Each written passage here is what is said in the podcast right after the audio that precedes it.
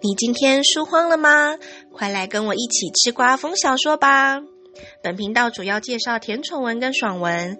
今天呢，要介绍的这一本是我吃书里的八卦吃得爽歪歪的一本。在追文的那一阵子呢，每天我的瓜田里都是满满的瓜，嗑得好开心啊！而且这一本小说从头到尾也就主要虐六个人而已，可是呢，却虐出了花来。看得我老是喊：“我操，还能这样搞？”这本小说的书名呢，就叫做《真千金是柠檬精》，呃，作者是大白牙牙牙。这里的柠檬精哦，可不是比喻，是真的柠檬成精。话说呢，我们的真千金还不是柠檬精的时候呢，是一本小说里的恶毒女配角，主要衬托白莲花养女。很基本的，家里呢，上至亲生渣爸爸，下至四个亲生渣哥哥们呢，全部都只疼爱白莲花养女。我们的真千金前半人生呢，说有多惨就有多惨。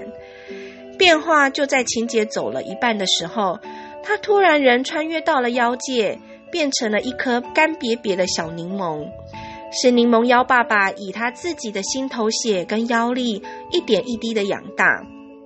而柠檬妖它的特别之处在哪里呢？就在于酸呐、酸什么呢？酸别人的成就啊！譬如啊，有一天，柠檬爸爸看到了路过的妖皇，武力高强，一呼百诺，看得他眼红不已，于是呢，就开始酸起来了。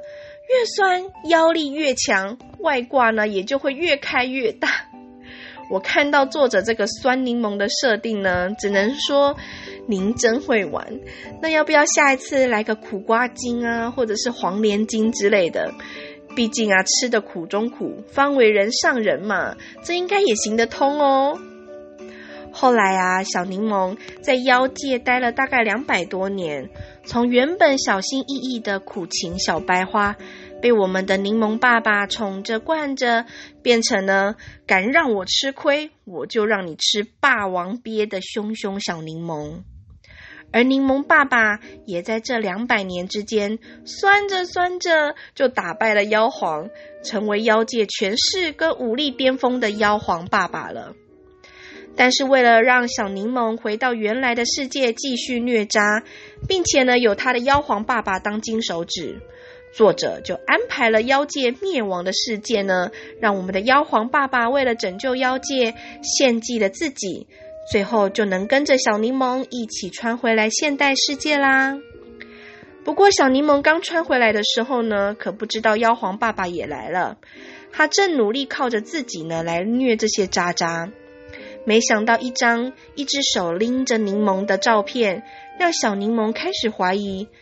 这个手势也太像他还没有化形的时候被妖皇爸爸拎着的样子哦，这熟悉感是怎么回事呢？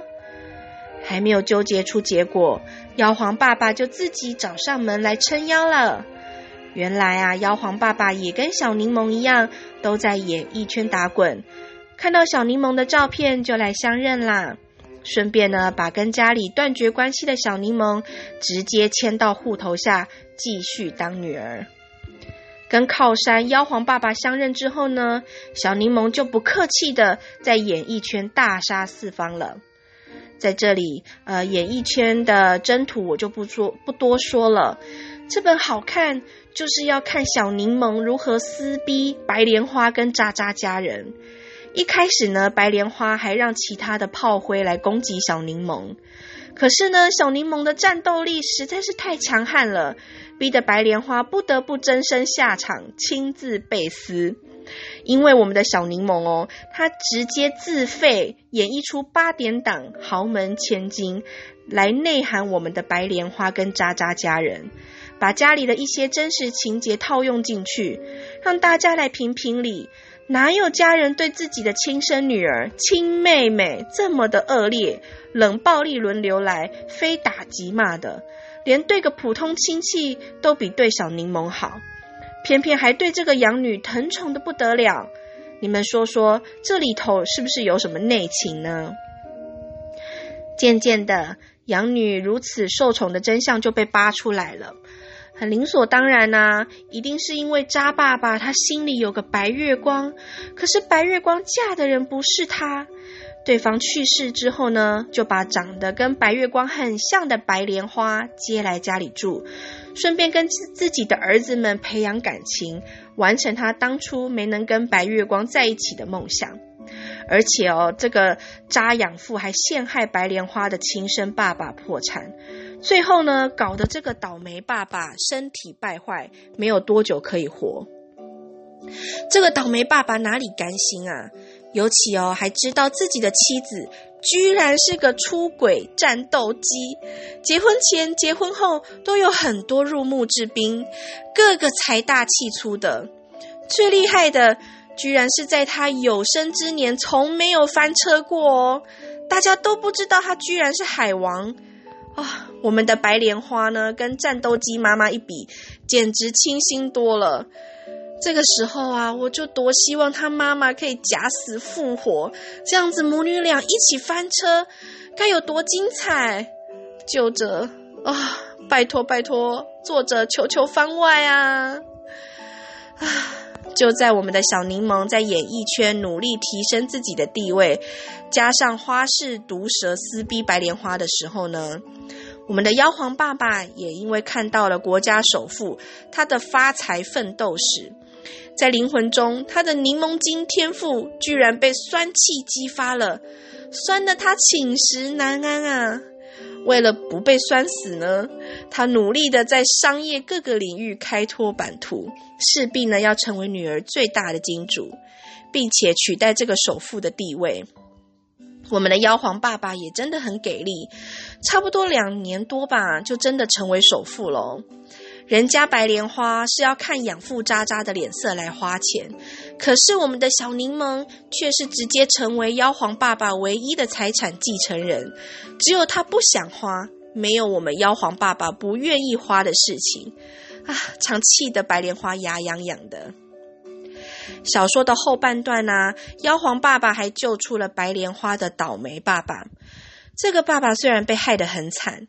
可是他手里的瓜更多更详实，于是吃瓜的高潮来了。倒霉爸爸真的是集结毕生的恨意跟智慧呢，来搞这个养父跟白莲花。